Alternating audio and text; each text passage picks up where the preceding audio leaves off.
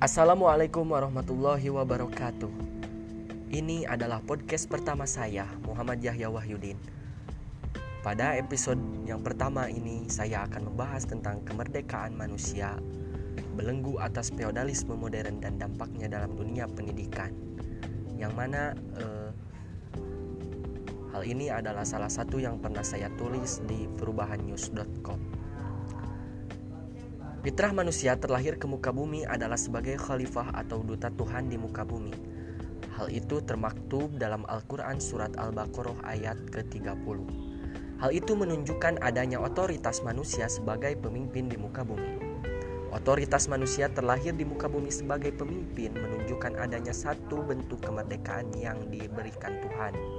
Tentunya itu adalah fitrah yang harus dihargai.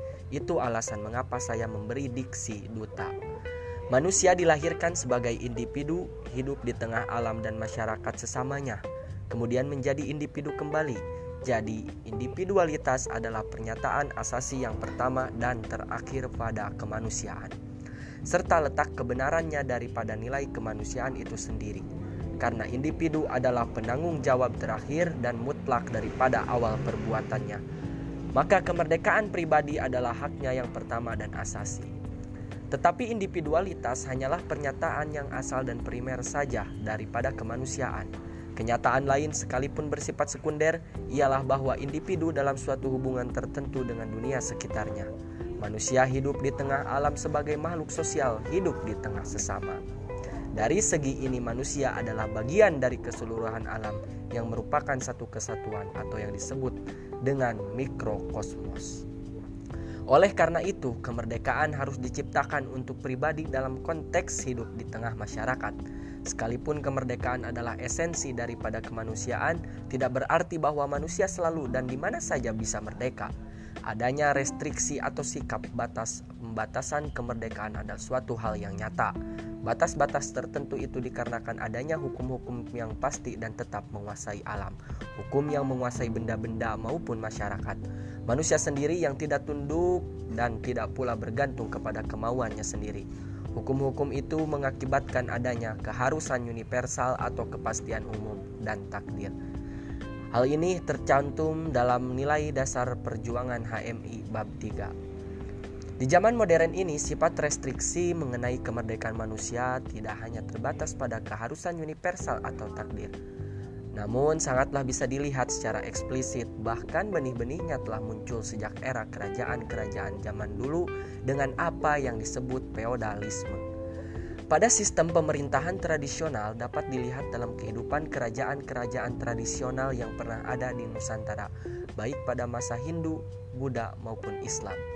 Dalam sistem pemerintahan yang tradisional, kekuasaan penuh dengan unsur-unsur yang sangat simbolik. Raja sebagai penguasa pemerintahan memiliki kedudukan yang sangat sentral dan menentukan terhadap kehidupan kerajaan dan rakyatnya. Kedudukan raja yang sangat sentral disebabkan oleh persepsi masyarakat terhadap raja tersebut. Raja memiliki sumber kekuasaan yang dianggap sakral oleh masyarakatnya. Sumber kekuasaan raja selalu dikaitkan dengan kekuatan-kekuatan yang bersifat adikodrati. Kekuasaan yang bersifat adit adikodrati biasanya dimanifestasikan makhluk goib yang memiliki kekuasaan.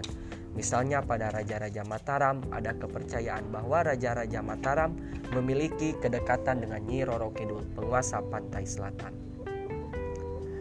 Hal ini tercantum dalam bukunya Rixvel uh, yang berjudul tentang sejarah Indonesia modern halaman 62. Kemudian lanjutkan hal-hal yang seperti sudah disebutkan di atas membuat masyarakat terbelenggu dan seakan-akan tidak memiliki kemerdekaan.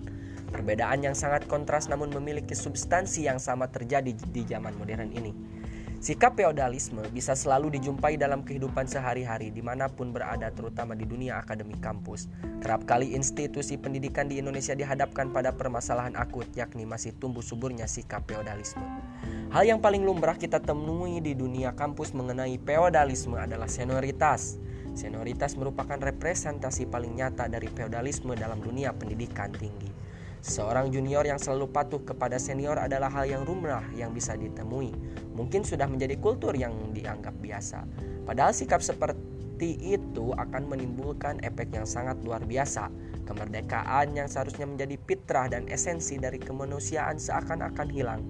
Sikap-sikap seperti itu juga akan melahirkan taklidisme yang ujung-ujungnya akan menghadirkan sikap normativisme, yaitu sikap berpikir menurut apa yang seharusnya kurang menuntut apa yang mungkin. Paling untung normativisme serupa itu akan mengakibatkan sikap-sikap dan tuntutan-tuntutan tidak realistis.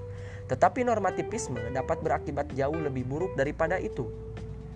Profesor Dr. Slamet Iman Santoso dalam tulisannya yang berjudul Feodalisme Ilmu Pengetahuan dan Tata Negara mengkritik suburnya praktik feodalisme pada masa setelah revolusi. Indonesia yang tadinya mengenal istilah-istilah bangsawan seperti Raden, Raden Mas, dan sebagainya sebagai bentuk manifestasi feodalisme dalam bentuk tatanan sosial, mulai bergeser masuk kepada tatanan pendidikan dikarenakan gelar-gelar patriarkis tersebut hilang pengaruhnya dalam tatanan sosial, paling jauh hanya sebagai gengsi.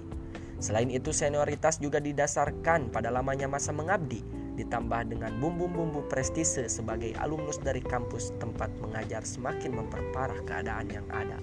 Para senior tersebut banyak yang menaruh dirinya sebagai yang harus diutamakan, sehingga cenderung memonopoli ilmu pengetahuan dan intelektualitas yang seharusnya disalurkan kepada kolega-kolega yang lain untuk sama-sama membangun dan berkolaborasi.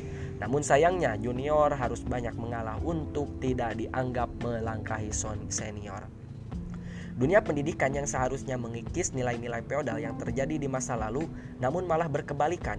Nilai-nilai feodal malah bertransformasi menjadi bentukan lain yang justru melahirkan priai-priai kampus di era modern. Banyak latar belakang yang mempengaruhi lahirnya priai-priai kampus modern tersebut. Di antaranya faktor sosial yang dilandasi oleh butuhnya pengakuan akan diri seseorang oleh orang lain. Bapak Pendidikan Indonesia Ki Hajar Dewantara pernah mengatakan dalam suatu ucapannya yang sangat lumrah kita dengar dalam dunia pendidikan khususnya yaitu Ingarso Suntulada ing Madya Mangunkarso Tuturi Handayani yang berarti di depan jadi teladan, di tengah menjadi penyemangat, di belakang menjadi pendorong. Dalam ungkapan tersebut Ki Hajar Dewantara tentunya mempunyai penekanan bahwa dunia pendidikan seharusnya menjadi pengikis nilai-nilai feodal yang telah terjadi dari masa lalu dengan menerapkan hal itu, maka akan terwujudlah kesetaraan dalam dunia pendidikan dan akan melahirkan kemajuan bagi pendidikan di Indonesia. Jika nilai-nilai feodal itu telah menjadi budaya dalam dunia pendidikan, mengapa kita tidak berkaca pada sebuah kaidah usul fikih yang selalu disebutkan oleh Cak Nur yaitu mempertahankan tradisi yang baik dan mengambil dari kemodernan yang lebih baik. Dengan begitu, kemerdekaan setiap individu akan tetap terjaga, karakter kepribadian akan tetap terbentuk, dan akan melahirkan individu-individu yang berkualitas untuk memajukan bangsa. Sekian, wassalamualaikum warahmatullahi wabarakatuh.